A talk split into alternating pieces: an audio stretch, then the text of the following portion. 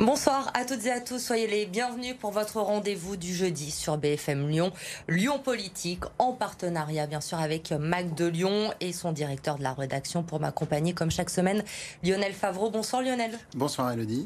Cette semaine, émission Lyon Politique consacrée aux EHPAD. Hein, fin janvier, le livre du journaliste Victor Castanet, vous le savez, a fait l'effet d'une bombe. Après trois ans d'enquête, il révèle les dérives et les cas de maltraitance au sein du groupe Orpea. Quelle est la situation dans les EHPAD du Rhône? Faut-il changer Le personnel a-t-il assez de moyens pour agir quand on estime à 4 millions le nombre de personnes en perte d'autonomie d'ici 2050 Pour répondre à nos questions ce soir, Cyril Isaac Sibyl, député La République en marche de la 12e circonscription du Rhône et co-rapporteur de la mission Flash sur les EHPAD et Sabrina Gefsi, aide-soignante et référente EHPAD pour la CGT du Rhône, sont avec nous. Bonsoir à tous les deux. Bonsoir. Et merci d'avoir accepté euh, notre invitation. Bonsoir. Dans notre région, donc, on compte 900 établissements qui accueillent un peu moins de 78 000 personnes âgées. Pour commencer, Sabrina Gefsi, j'aimerais avoir votre avis sur le livre de Victor Castanet, Les Fossoyeurs. Avez-vous été surprise par ces révélations? Alors absolument pas. Euh, les, témoignages qu'il y avait euh, dans ce livre euh, reflètent vraiment la situation dans les EHPAD et plus particulièrement dans les EHPAD privés. Euh, ça se généralise aussi dans les EHPAD publics par rapport au manque de moyens au niveau du personnel, au niveau du ratio d'encadrement, euh, au chevet du résident. Euh, et, c'est bien pour ça. Alors, si je suis là aujourd'hui, moi, essentiellement, c'est pour dénoncer ces EHPAD privés à but lucratif et ce que, ce que revendique la CGT. Essentiellement, c'est la nationalisation de ces EHPAD privés à but lucratif et de sortir de cette logique de marchandisation de la fin de vie. Et cela doit passer par une sécurité sociale qui prend en charge à 100% la santé, de la naissance à la fin de vie, y compris la perte d'autonomie. On va y revenir bien sûr dans le détail dans cette émission, mais d'abord, est-ce que euh, vous avez été témoin vous personnellement de maltraitance autour de votre, au, cours de votre carrière? Est-ce que vous avez eu des remontées régulièrement de collègues Alors les collègues nous font remonter euh, ce sentiment de mal faire leur travail, du travail non accompli, de ne pas pouvoir prendre en charge comme il se devrait euh, euh, la personne âgée. Il faut savoir quand même, c'est une vocation. S'ils ont choisi ce métier, c'est pour prendre à charge, accompagner et soigner dans l'empathie, dans la bienveillance. Or aujourd'hui, il est bien, enfin, moi, en tant que représentant du personnel, on nous fait bien remonter les problématiques dans les services, à savoir le manque de temps, le manque de moyens, le manque de personnel, qui conduit à de la maltraitance institutionnelle. Et ils veulent, c'est vrai qu'ils veulent sortir de ce système-là. Et euh, malheureusement, on le voit et on le constate, ses, ses propres collègues quittent les EHPAD pour d'autres euh, orientations. Cyril Isaac Sibyl, je le disais euh, en ouverture de cette émission, vous étiez le co-rapporteur de la mission euh, Flash pour les EHPAD, hein, qui est arrivé après, bien sûr, les révélations de, ce livre. Est-ce que vous avez pu constater des dérives, des cas de, maltraitance lors de cette, de cette mission Flash, lors de, votre travail? Alors, cette mission, ce n'était pas une mission euh, de contrôle. C'était pour faire des propositions. D'abord, moi, ce que j'aimerais tout de suite, c'est d'abord de rendre hommage et de remercier l'ensemble des personnels qui travaillent au quotidien auprès des personnes âgées. C'est vrai qu'il y a des dérapages et qu'il faut dénoncer, et là-dessus on peut être d'accord et on reviendra là-dessus. Mais même si effectivement il y a quelques EHPAD euh, où, il y a, où il y a des groupes qui peuvent dériver, faire ce qu'on appelle de l'optimisation financière, j'aimerais tout d'abord remercier et dire toute la gratitude de la nation vis-à-vis de ce personnel qui, sont, qui est au contact toute la journée. Est-ce que vous savez combien il y a de personnes qui travaillent sur les, pour les personnes âgées? Actuellement, il y a 900 000 personnes en France qui, sont, qui travaillent au contact des personnes âgées, qui font un métier qui est un métier de relation, qui est un métier qui est merveilleux, qui peut effectivement s'exercer dans des plus ou moins bonnes conditions. Mais il faut savoir que la grande majorité, Hein, dans les EHPAD, ça fonctionne bien. Et on, reviendra sur le, sur, sur le sujet dans le sens où il y a un vrai problème d'attractivité et, d'image de marque des EHPAD et d'attractivité des métiers, mais il faut pas. C'est vrai qu'il y, a des dérives, mais dans la grande majorité, merci à l'ensemble de, ce personnel qui se consacre aux personnes. Ça reste euh, des, des, minorités, vous le dites, mais elles existent bel et bien. Ces dérives, il est important de les dénoncer. Il y a quelques semaines, justement, Jocelyne Berger a voulu témoigner sur euh, BFM Lyon. Son père a été victime de maltraitance au sein de l'EHPAD Orpea qui se trouve à la Croix-Rousse. À l'époque, euh, elle avait déjà tenté d'alerter en vain. Je vous propose de regarder ce reportage de Clémence Delarbre et on va en parler bien sûr ensemble juste après. Ce sont des conditions inhumaines qu'a enduré le père de Jocelyne. En 2016, alors qu'il est âgé de 93 ans, Raymond entre à la maison de retraite Orpea de la Croix-Rousse. Mais rapidement, Jocelyne relève des signes de maltraitance. Bon, ça a été très rapide, 48 heures. Il m'a dit Je ne mange pas. Je vais me laisser bouteille d'eau parce qu'il n'avait pas de bouteille d'eau non plus. Donc euh, son évian, je l'avais mis dans sa chambre. En 15 jours, euh, on avait des plaies à l'entrejambe, c'est pas possible. Et une escargot d'eau, puisque euh, bon, on ne levait pas. Donc c'est de la maltraitance pour moi. À cela s'ajoute une surveillance inexistante, de la malpropreté ou encore des bleus sur le visage inexpliqué. Chaque jour, Jocelyne est témoin de situations déplorables pour son père comme pour les autres résidents. Je l'ai prise un soir où, où, ces gens étaient donc dans le couloir face à la chambre de papa. Je vois le monsieur nu, parce qu'il est nu. Il n'a pas de culotte, il n'a pas de slip, excusez-moi, c'est un homme. Il n'est pas censé être nu. Elles doivent partir en les mettant en pyjama, en les mettant en état de passer une nuit tranquille. C'est pas possible. Ou encore cette mamie seule par terre dans le couloir pendant de longues minutes sans que personne ne vienne l'aider. Raymond, lui, s'affaiblit de jour en jour. Alors Jocelyne tente d'alerter la direction en vain. On m'a carrément dit que c'était comme ça qu'il pas autrement. Donc après ma plainte déposée, euh, parce que c'est une plainte hein, que j'ai déposée auprès de la mairie centrale, pensant qu'il ferait quelque chose puisqu'il y a un service dédié à cela, et que j'ai vu que ça menait nulle part, euh, j'ai appelé à Paris, on m'a débouté aussi. Après deux mois de souffrance, Raymond a pu être installé dans une autre résidence dans laquelle il est décédé quelques mois plus tard. Six ans après, avec la médiation de l'affaire, Jocelyne espère bien que les choses vont bouger. Si une action en justice est lancée, elle n'hésitera pas à apporter ses photos au dossier en mémoire de son père. Alors, c'est vrai qu'il y a Sibyl, il y a ce témoignage, il y en a eu d'autres. Il y a aussi eu un livre que peut-être aviez-vous lu en 2019, c'était de Jean Arcelin, un ancien directeur d'EHPAD. Tu verras maman, tu seras bien, qui dénonçait déjà un certain nombre de dérives. Il parlait des dérives mercantiles d'un système cynique. Alors, pourquoi il a fallu attendre le livre de Victor Castanet pour que ce, sujet occupe vraiment l'actualité? Alors, pour moi, il y a deux sujets. Il y a le problème des sujets des EHPAD en général. Euh, il faut savoir que et pour revenir à vos chiffres, je trouve que c'est ça qui est intéressant. Donc, on parle de quoi? Actuellement, en France, il y a 1,3 million de personnes âgées qui sont en perte d'autonomie. Pour des gestes simples, ah, effectivement, c'est le fait. Donc c'est la question du grand âge? Non, c'est la question du grand âge. Donc il y a une partie qui est à domicile, Hein, où effectivement il y a des aidants qui viennent à domicile, il y a des aides-soignants, il y a des infirmiers à domicile, donc c'est la moitié grosso modo, et l'autre moitié qui est en EHPAD. Ça, c'est le sujet. Le deuxième sujet, comme vous le disiez, effectivement, alors sur les chiffres, on sait que dans les 10 ans, on va passer effectivement de 1 million 3 2 millions 2, et ça va encore s'aggraver. Et donc, quelque part, il y a une vraie, effectivement, il y a, il y a un vrai défi par rapport au vieillissement de notre pays. Par rapport à ce défi, bien évidemment, il faut donner plus de moyens, et c'est ce que vous disiez, effectivement, par rapport effectivement, au personnel, par rapport aux finances, par rapport au nombre d'établissements. Ça, c'est le premier défi. Et puis à côté de ça, il y a un deuxième problème, qui est le problème que dénonce Victor Castanet, le problème, qu'est-ce qu'on a découvert? Moi, je suis parlementaire, donc qu'est-ce que je fais? Je vote des crédits hein, à l'Assemblée nationale pour le grand âge. Je suis aussi en charge de contrôler le gouvernement, même si le, parlementaire n'a pas forcément tous les moyens de contrôler le gouvernement, mais on n'est pas là pour contrôler les groupes.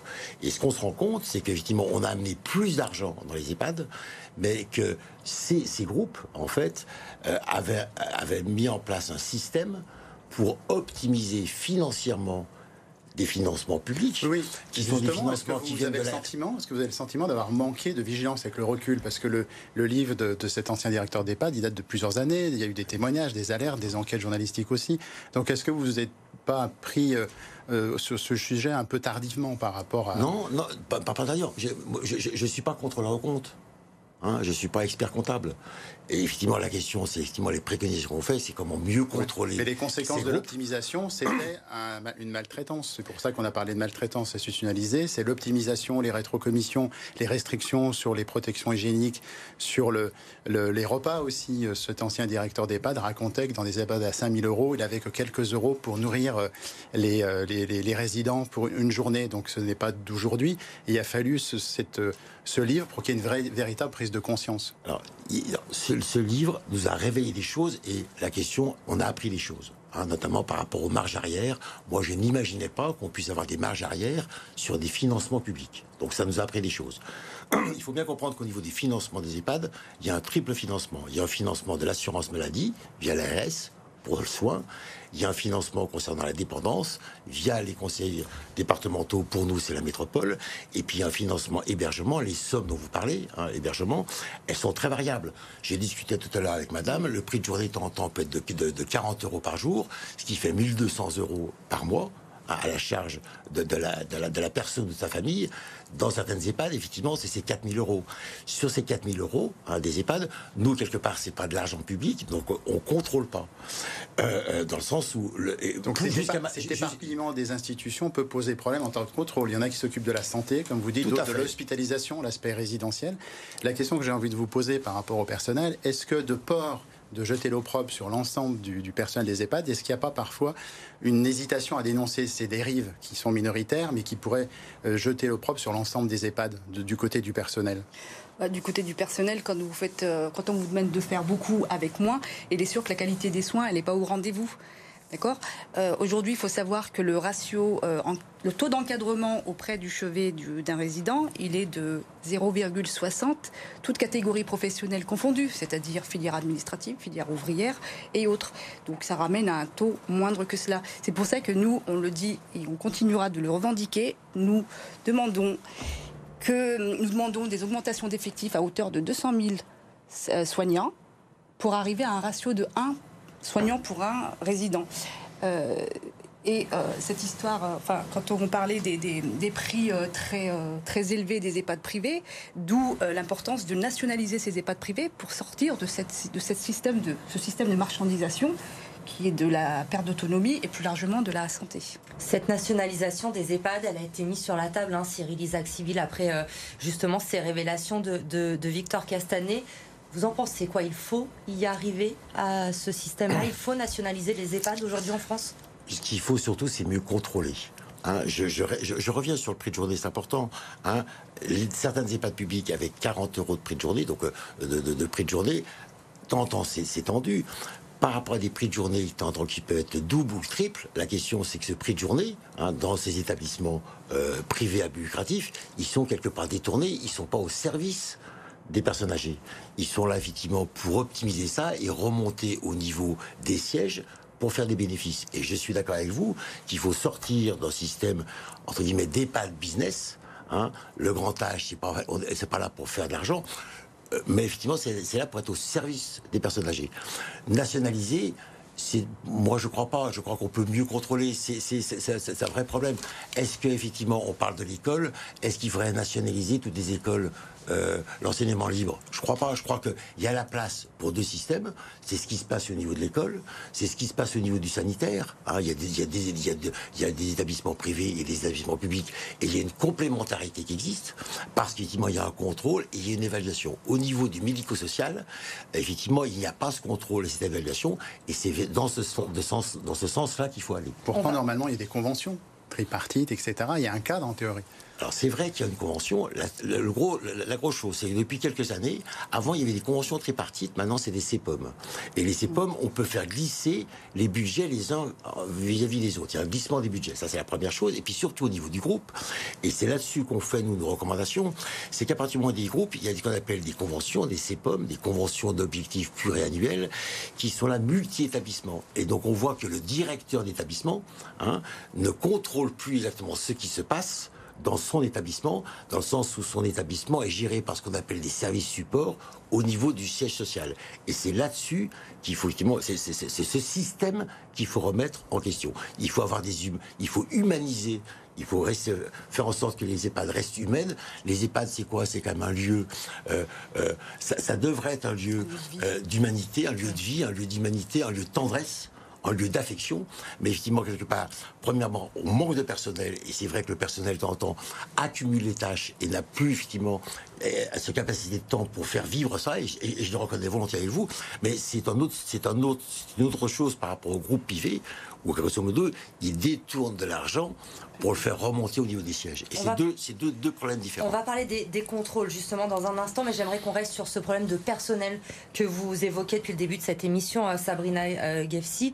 Euh, par exemple, vous, pour qu'on comprenne bien, quel est votre quotidien aujourd'hui? Vous vous occupez de combien de personnes dans votre EHPAD? Comment ça se passe une journée de travail pour vous aujourd'hui? Alors, dans le meilleur des cas, on a à prendre en charge donc une soignante pour 10 résidents, dans le meilleur des, cas. Donc, euh, si on est sur une journée classique avec des effectifs euh, qui sont bien remplis, après, si on doit pallier au manque euh, du personnel pour absences diverses, on se retrouve parfois à 4, à 3 pour faire tourner un service de 50 résidents. Y compris, ce qu'il faut comprendre aussi, euh, c'est au niveau du personnel, nous avons de moins en moins de personnel euh, non qualifié, qui représente presque 50% des effectifs, donc des ASH faisant fonction, qui, euh, moi je ne veux pas jeter la pierre, qui font du travail remarquable, mais du coup, il n'y a pas de reconnaissance de qualification, pas de reconnaissance de salaire, et nous, c'est là où on met le doigt dessus aussi. Il faut absolument former, il faut de la formation et accompagner ces salariés dans une, dans une démarche de professionnalisation pour, euh, pour de meilleure prise en charge des résidents et puis de meilleure reconnaissance salariale. Cyril Isaac, Civil, il y a clairement une pénurie de, personnel, on le sait, une difficulté à recruter. Aujourd'hui, Pascal Blanchard, vice-président à la métropole en charge de la santé et des personnes âgées, estime que certains établissements tournent même avec 50% de personnel en moins aujourd'hui. Comment on y remédie et rapidement surtout? Alors pour ça, il y a deux choses. Il y a effectivement un manque de personnel au sein des EHPAD, mais il y a aussi un gros problème d'attractivité même si, comme vous disiez, on veut recruter, on n'y arrive pas. Donc, quelque part, ce qu'il faut, c'est redonner une attractivité à ces métiers. Je lui dis d'abord, c'est de changer l'image. C'est des beaux métiers. Hein. Il faut vraiment que nos concitoyens comprennent que c'est des métiers de relation. Je dis, c'est des métiers d'humanité, de tendresse, d'affection. Et c'est des métiers qui doivent être moins durs. Donc, je suis d'accord avec vous par rapport à la formation. Je suis d'accord avec vous par rapport à l'image de marque. Je suis d'accord avec vous par rapport à la pénibilité. C'est vrai que c'est un travail qui est pénible. On sait que c'était c'est un métier effectivement où il y a beaucoup d'arrêts de travail, où il y a beaucoup de maladies professionnelles. Pourquoi? Parce on manque de personnel. Et c'est vrai que pour... On, parle de quoi? Hein On parle effectivement, c'est des personnes qu'il faut le matin lever, qu'il faut habiller, euh, qu'il euh, à qui il faut apporter un repas. Euh, matin, midi et soir. Le soir, effectivement, il y a une toilette, il y a éventuellement une douche, il y a le fait de coucher. Donc c'est vrai que c'est des gestes quotidiens qui demandent en temps des efforts physiques. Et on sait que si on est deux, c'est mieux qu'un. Donc, euh, quelque part, ce qu'il faut, pour, pour avoir ça, il faut avoir une meilleure attractivité. Depuis 5 ans, qu'est-ce qu'on a fait? On a quand même fait beaucoup de choses. On a amené plus 20 000 personnels au niveau des, EHPAD. On a augmenté les salaires, et ça vous pouvez reconnaître. Euh, dans le cas du Ségur, c'est au moins 186 euros pour tous les personnels, ce qui représente une augmentation de salaire de 12 à 14% On partait très loin, je reconnais. On a fait une partie du chemin, il faut encore en faire une partie, donc une meilleure attractivité au niveau financier, un, travail qui soit moins dur et un travail qui soit plus attractif par rapport à l'image de marque pour dire que c'est des beaux métiers. Et vous voyez d'autres solutions pour attirer les jeunes vers ce métier? La métropole de Lyon envisageait de faire une plateforme pour attirer vers ces métiers du soin. Est-ce que vous, vous avez des pistes? C'est-à-dire que quand on voit la réalité du terrain, euh, on a vu vraiment en quelques années euh, la baisse des effectifs. Euh, je vais vous donner un exemple. Actuellement, on a une infirmière pour 50 résidents, avec des résidents qui sont hyper médicalisés. Donc on voit bien que c'est très difficile et il, faut, il faut se le dire, hein, les, personnes parlent entre elles. Hein. Donc si vous voulez, pour faire venir... des, pour faire venir des gens de l'extérieur, les gens se renseignent quand même. Hein. Ils se renseignent il, faut, il faut qu'on donne une bonne image de nos EHPAD, mais il faut nous en donner les moyens. Euh, moi, je voulais revenir sur le Ségur.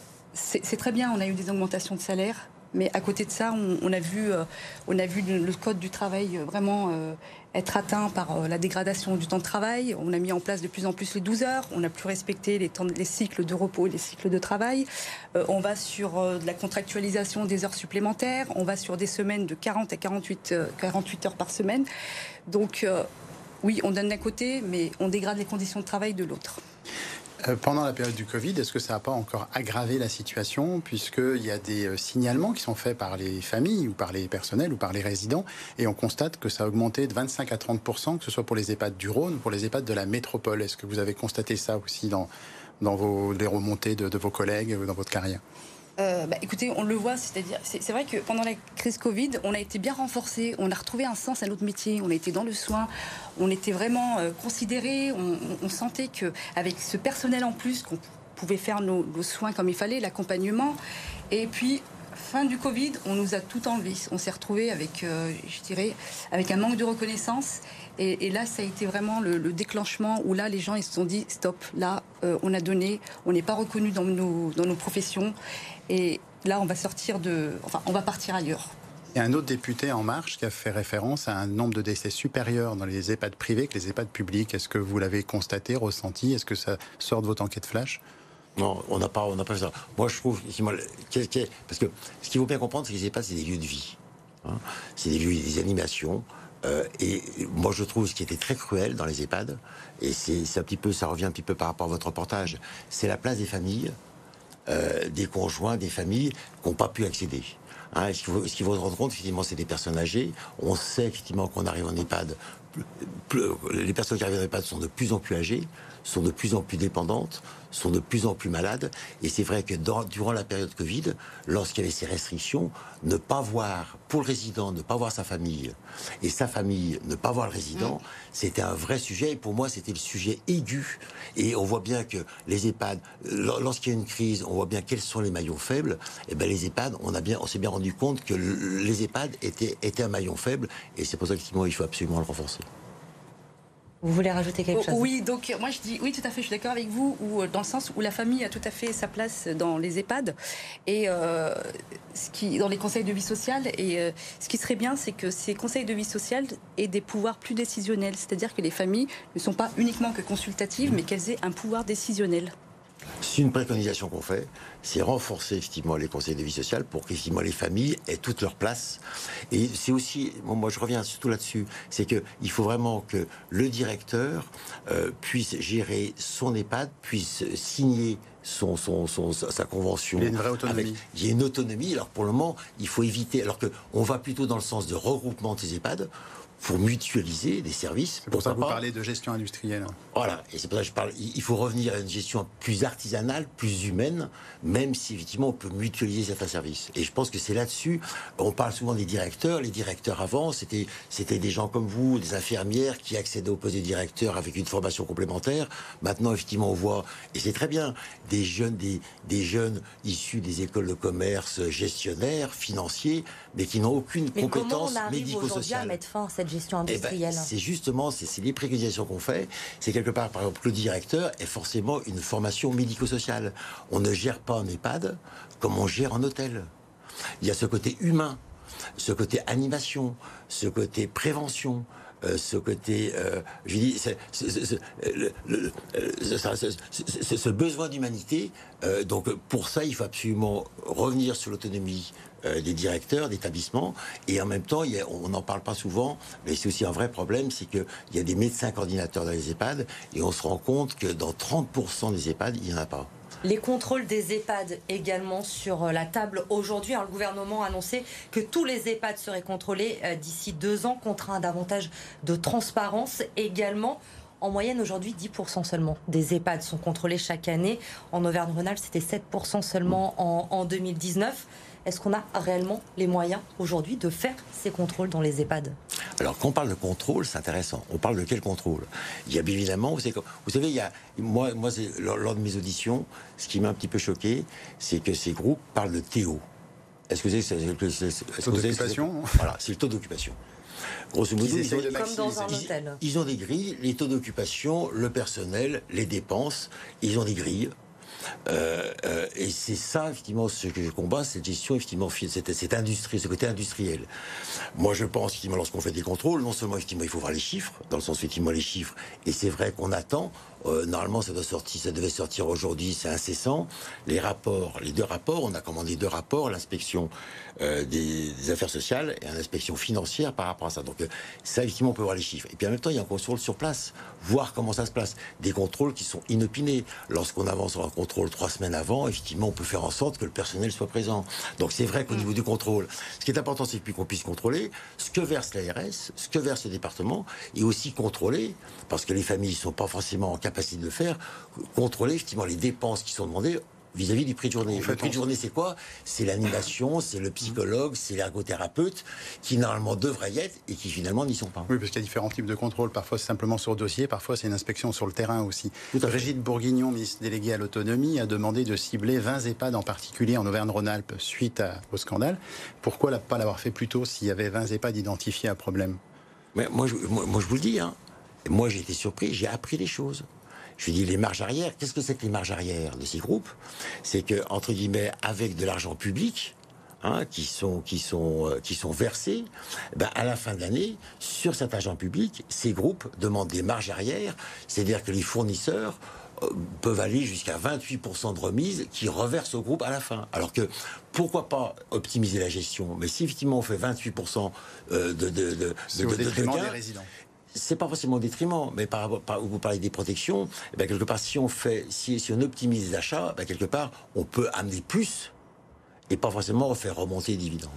On arrive à la fin de cette émission. J'aimerais terminer avec vous, Sabrina Ghessi. On est en pleine euh, période euh, de campagne présidentielle. Les élections approchent. Si aujourd'hui vous aviez l'opportunité justement de parler à tous les candidats à cette présidentielle, vous diriez quoi? Qu'attendez-vous d'eux aujourd'hui? Alors j'attends d'eux d'abord euh, qui, qui se préoccupent vraiment de, l'hôpital, que ce soit des EHPAD ou de l'hôpital public, hein, de l'offre de soins, du service public. Et euh, j'attends d'eux surtout qui remettent au cœur des débats euh, notre sécurité sociale qui prend en charge à 100% donc, euh, de, la, naissance à la fin de vie, y compris la dépendance. Eh bien, le message est passé. On verra Oui. ce qu'il se passe, euh, évidemment, dans les prochaines semaines. Merci à tous les deux d'avoir été euh, avec nous pour cette émission ce soir dans Lyon Politique. Merci Lionel. On se retrouve bien sûr jeudi prochain pour un nouveau euh, Lyon Politique. Sandrine Runel, l'adjointe aux solidarités de la ville de Lyon, sera notre invitée dans Lyon Politique. Passez une très bonne soirée sur BFM Lyon. Bonsoir. Bonsoir.